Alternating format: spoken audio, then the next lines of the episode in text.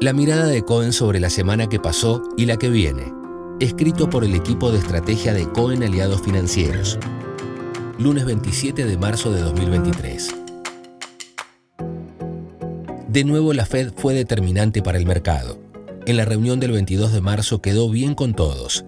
Subió la tasa 25 puntos básicos hasta 5%, tal como esperaba el mercado, y si bien no se modificó la proyección de tasa de 5,25% para fin de año, abrió la posibilidad de interrumpir el ciclo de subas. Para asistir a los bancos, ya emitió 400 mil millones de dólares y consumió el 65% del ajuste de balance que había realizado en el último año. A pesar de la incertidumbre sobre el sistema financiero, las tasas se dieron y el mercado festejó. Espera que la Fed baje las tasas a partir de junio. Mientras tanto, el dólar se debilitó, los commodities subieron y las acciones y bonos cerraron al alza luego de dos semanas a pura tensión. La situación del sistema financiero seguirá acaparando la atención de los inversores. A su vez, en la agenda de esta semana aparece la publicación del índice de precios del gasto en consumo personal de febrero, que puede volver a ubicar a la inflación en el centro de la escena. En el mercado local, volvimos a tener una semana negativa. A la falta de divisas derivada de la sequía, se suman las crecientes necesidades en pesos del Tesoro Nacional ante el deterioro que vienen mostrando las cuentas públicas como consecuencia del mayor dinamismo del gasto respecto a los ingresos. En este contexto, el Banco Central vende cada vez más divisas para no acelerar el ritmo de devaluación, lo que provoca seguir perdiendo reservas internacionales.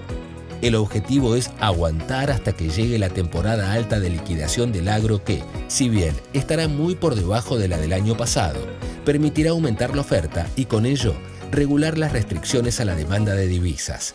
No será fácil y la contrapartida será una mayor caída del nivel de actividad que ya viene en baja desde agosto del año pasado.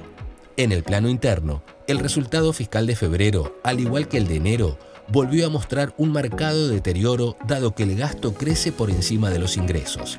De esta manera, las metas de reservas internacionales y de déficit fiscal del primer trimestre acordadas con el FMI no podrán ser cumplidas.